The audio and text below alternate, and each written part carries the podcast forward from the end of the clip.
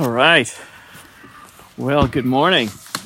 So good to see every one of you here again. And it's not that bad, is it, outside? And for those of you who are joining us by Zoom, welcome. I am so thrilled that you're here with us today. And um, we're going to do a bit of a contemplative sort of sermon today.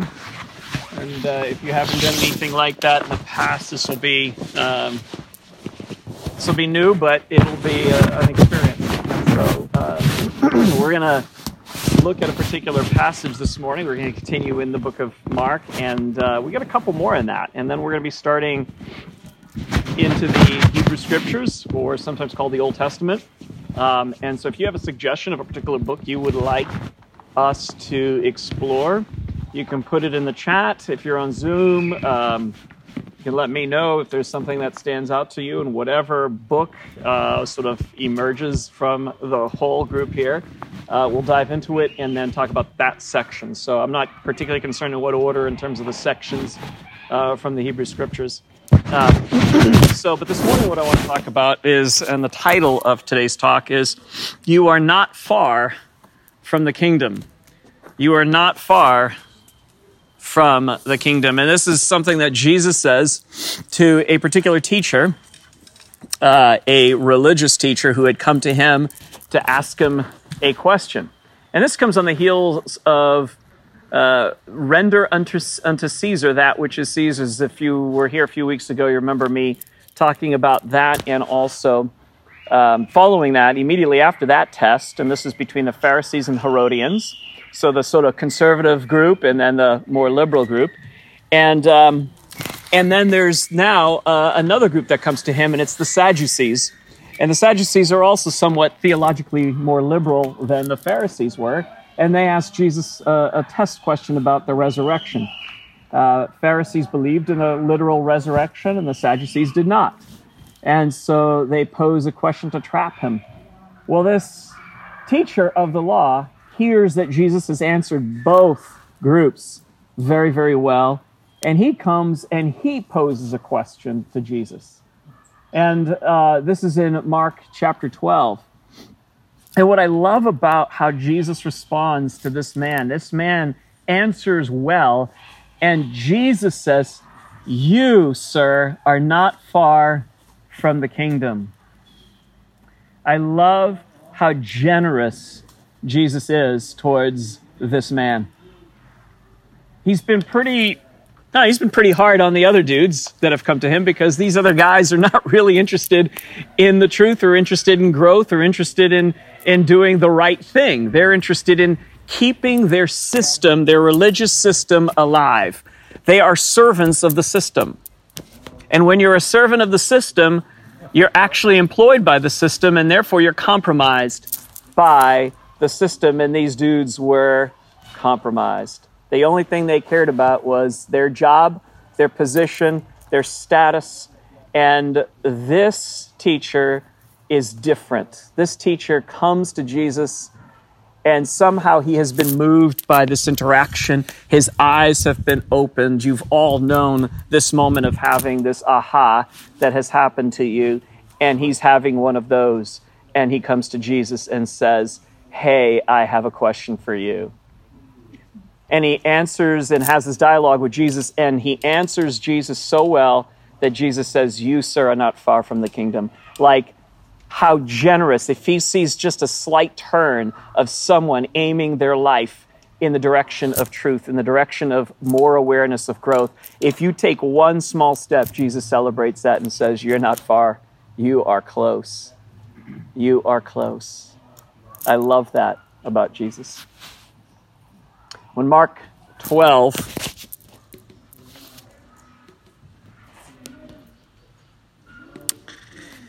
let me go there. Mark chapter 12, and we're going to look at the, um, sorry, as my app refreshes itself here.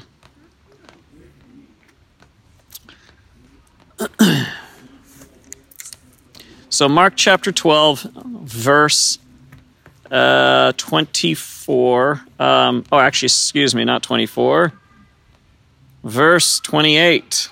One of the teachers of the law. So this is Mark 12, 28. If you have your Bibles, if you have your devices, um, you can follow along. One of the teachers of the law came and heard them debating. Noticing that Jesus had given, given them a good answer, he asked him, Of all the commandments, which is most important? And Jesus responds, The most important one is this Hear, O Israel, the Lord our God, the Lord is one. Love the Lord your God with all your heart. That's not the command, by the way. That's the Shema, and we'll come back to that in a moment. The Hear, O Israel. But then here's the commandment that Jesus responds with Love the Lord your God with all your heart, with all your soul, with all your mind, and with all your strength. The second is this love your neighbor as yourself. There is no commandment greater than these. Well said, teacher, the man replied. You are right in saying that God is one and that there is no other but him. To love him with all your heart, with all your understanding, with all of your strength, and to love your neighbor as yourself is more important than burnt offerings and sacrifices. When Jesus saw that he had answered wisely, he said to him, You are not far from the kingdom of God. You are not far from the kingdom of God. And then, and from then, no one dared ask him any more questions. All right, so let's begin with the right at the top. Jesus answers. We're gonna we're gonna combine Jesus' response. Okay, so Jesus is a rabbi, a master teacher. Uh, would have done what every rabbi and master teachers in the ancient world did. They would answer a question, but they would answer the question not complete or not thoroughly because what they were trying to do was to see if you would add to that. It was a conversation that has remained in the tradition of, uh, uh, of uh, the Jewish faith uh, for millennia. They've always had this tradition. It's I give a little bit, then you give, then I give, then we and we go back and forth. Right? It's the wrestling, it's the it's the dialogue, it's the debating, and so this is the form of which was expected to, to, to be in a conversation between a teacher and someone who was coming to him, even other teachers of the law who would come and have these debates with him. And so this was this is very very common. So Jesus answers, but he answers only in so much as to give him a little bit. And then this gentleman takes it further and much further. And that's why Jesus has this response. Because what he says is he repeats that, yes, the Shema.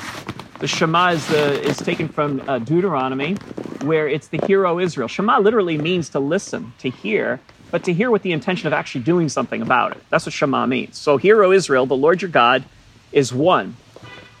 And the teacher says, uh, the, the, the, uh, the teacher of the law responds and says, Yes, that's right. There is only one God. So he affirms that. So what I want to do is take it section by section one God, and then the love the Lord your God with mind, heart, and will or strength. And then uh, we'll finish with the, the sacrifice piece because this is the piece that the teacher takes way further than anybody else was willing to take it. Um, and so, first of all, the Lord is one, right? This is where universalists and Jehovah's Witnesses and others who do not believe in the Trinity would use that scripture and say, there, there you go. God is one, right? There is not a multiplicity of gods, is one God. Um, and some have used that, of course, to be divisive. Like there's the there's the true God, and then there's all the other ones that you're worshiping. But there's an affirmation here that's greater than that.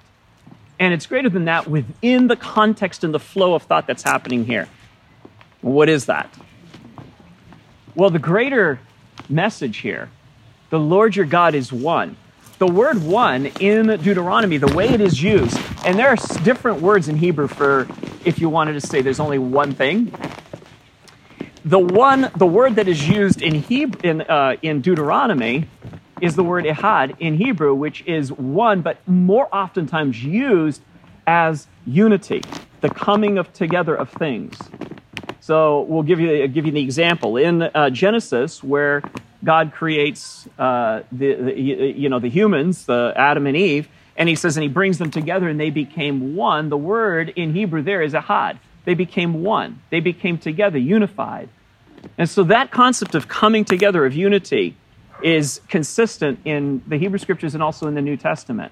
There's this multiplicity that is coming together and becoming one. Now, here's why this is interesting because he sets this up, and then immediately after that, he says, Love the Lord your God with all your heart, strength, mind, will, all of this, meaning that there's a multiplicity within us, and yet there's also a unity. So this is where it becomes very interesting. It's not like God, Jesus is playing this game of like, you know, one and the many. This is a concept that the Greeks understood and, and, and loved. Was this con- concept of the many and the one? This is where Paul gets his many and the one. Um, and so what's happening here is there's a movement from yes, God is one. God is one as in the sense of unity, and we uh, as individuals also have this these different parts of us that are not always function in unity. And this is the reason why the commandment to love the Lord your God with your heart, that the teacher then says, the heart, the mind, and the will. We have three centers our rational mind, our emotional mind, and we also have the willpower or the physical or the, you know, the, the sort of gut intuition about things. It's all of that is in there.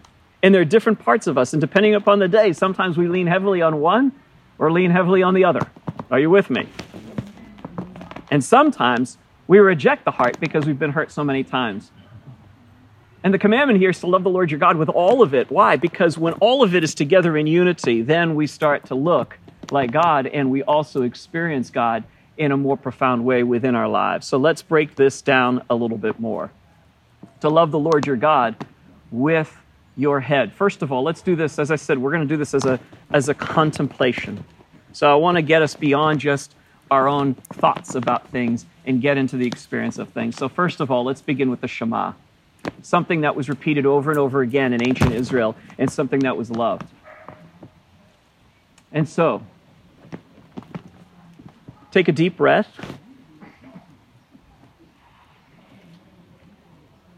And I want you to reflect on the words Hear, O Israel, the Lord our God is one.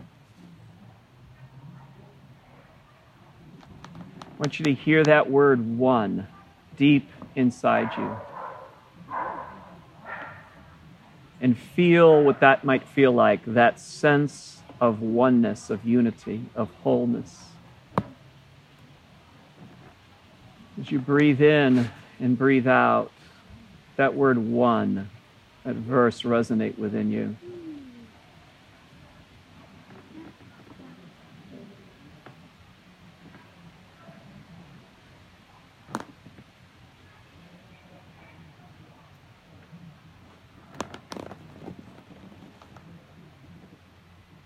Just sitting here in the midst of beautiful trees outside with the wind blowing. Hear, O Israel, the Lord our God is one.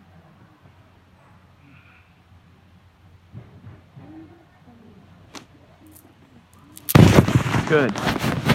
So now, as we continue, if you think about this concept of the Lord our God is one, it also means and would mean to the Apostle Paul that there is only one God, meaning that all of creation belongs to God. All people are part of this family of God, that there are no outsiders, and we are not to treat people as outsiders. Jesus said, Love your enemies, the Romans, love them, meaning you cannot see them as your enemy if you love them. You can't treat them that way. And that's very important given our day today where there's a whole lot of seeing people as being over here on this side of things rather than affirming the truth that our Father is one, our God is one, which is the prayer that Jesus teaches us to pray Our Father, our Father, not my Father, our Father. Together, together, together, we belong to the family of God. Love the Lord your God with all your mind. Well, I'm a head center type person, so for me, I like to think about things related to God, to theology. I love it.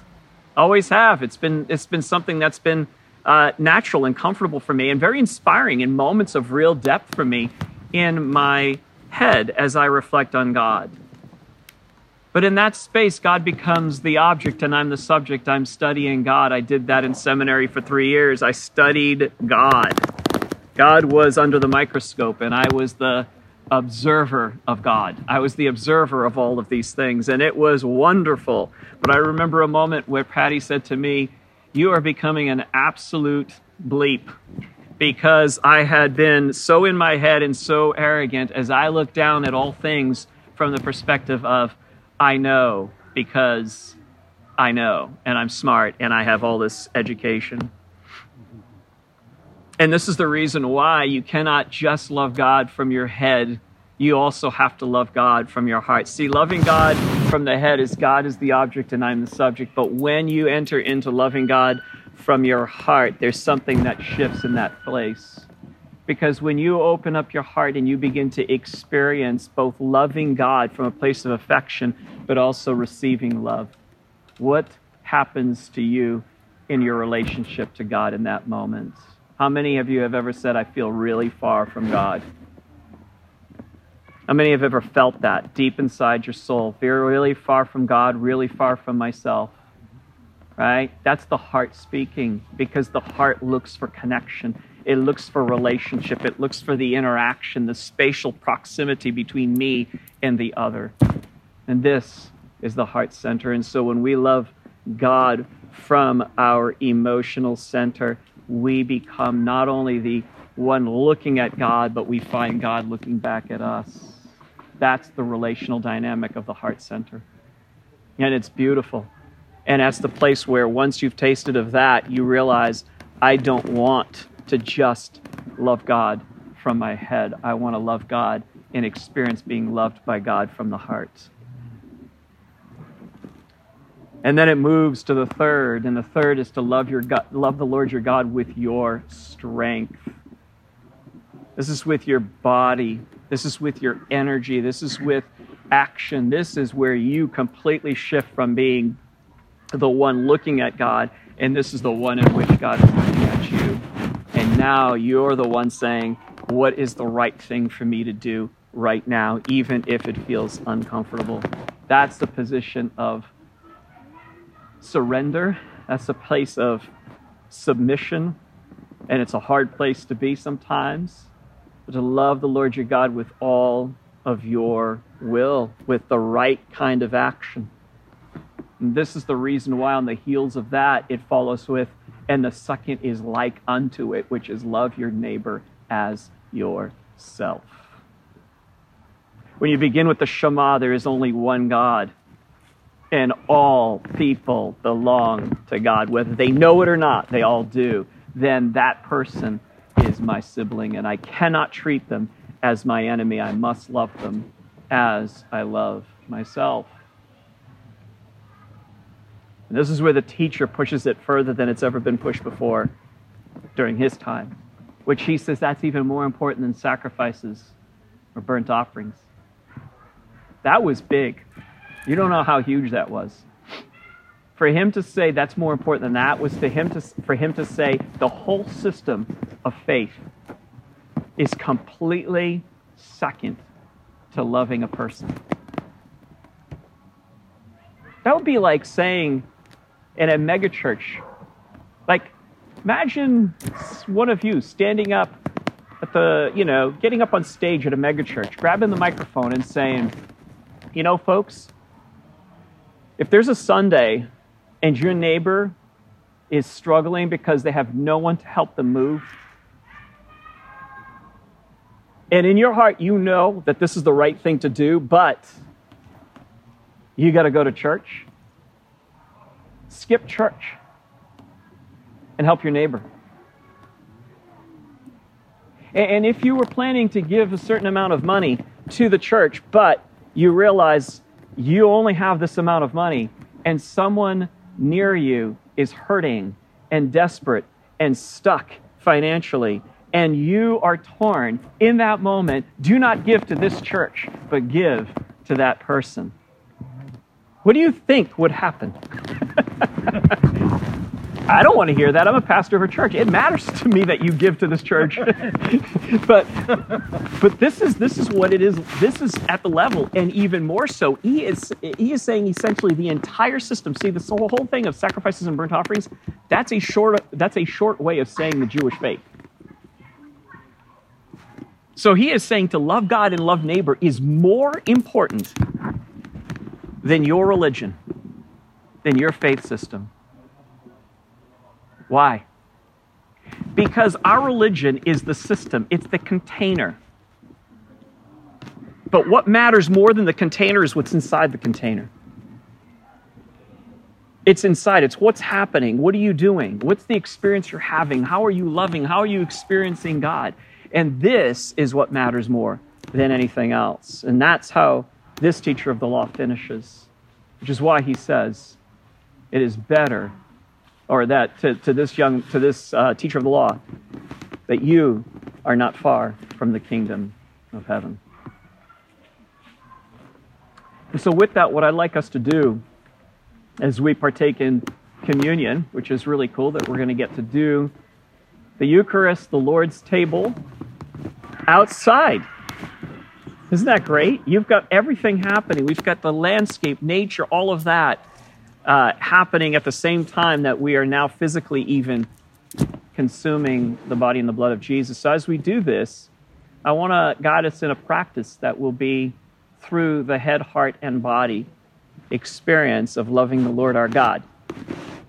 Um, and uh, it's a contemplation as well. And so we're going to do that together uh, through communion. So I have no idea the order and how we're going to do this, but we got a box. That'd be great. And uh, for those of you who are with us by Zoom, um, if you've got something, cracker, juice, if you have eggs, bacon, anything, can use that too. Nice cup of coffee.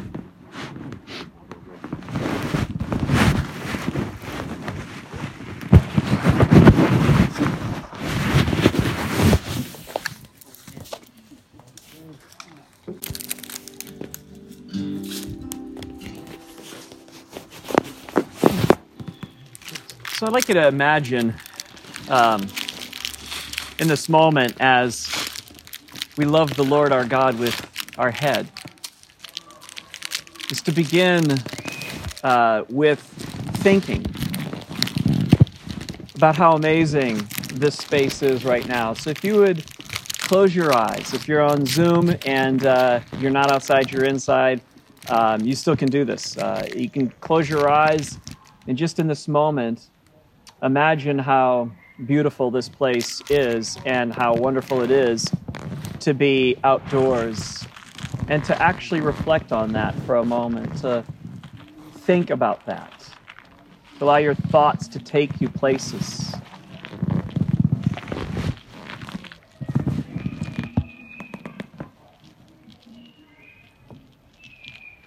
To think about the Lord our God being one and how unity is not just one thing, but it's the coming of things together.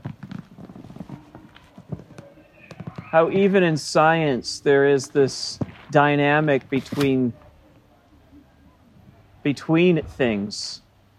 They live in this symbiosis, in this relationship. And, and you think about how light goes through a glass and sometimes reflects off the glass, and scientists are still trying to figure out why it works that way. The amazing way that all things work, and that God is one. And let your thoughts inspire you in this moment and bring you joy as you imagine how incredible all of this is.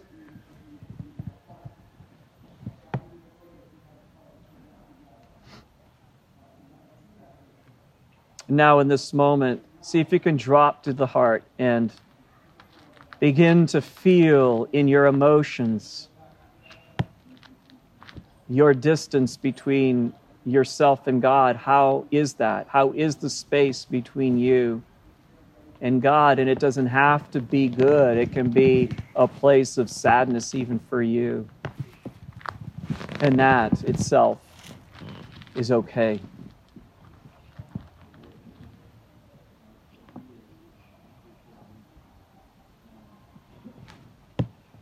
Maybe it's easier for you as you think about your relationship to people, those you care about. How close do you feel to them? How distant, how distant do you feel from them?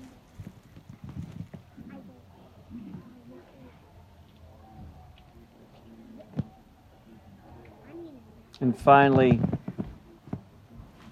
go to your body and see if you can begin to feel your skin even right now as the wind is blowing a little bit gently. If you're inside, you feel the temperature of the room. See if you can even uh, begin to experience those tingles you get sometimes when you feel really good, when there's a moment of inspiration, you hear a song that touches you and and it feels all kinds of good, and your body starts to feel these tingles. Folks, we are spiritual beings, and even our body is spiritual, and it feels God.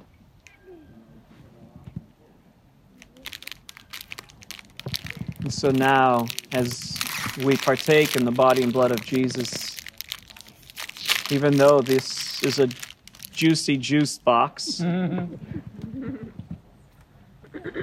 and its design is not inspiring.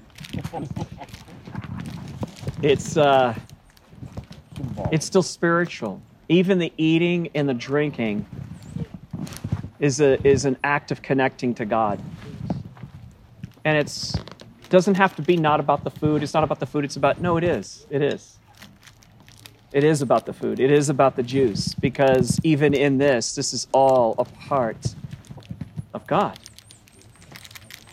So as you take this, the cracker, the two crackers, I want you to taste and eat this, and I want you to do it in a contemplative and meditative way. Like, taste it and really enjoy it. Like, dare yourself to enjoy eating in front of other people. Some of you don't care, but let's, let's eat and uh, drink together.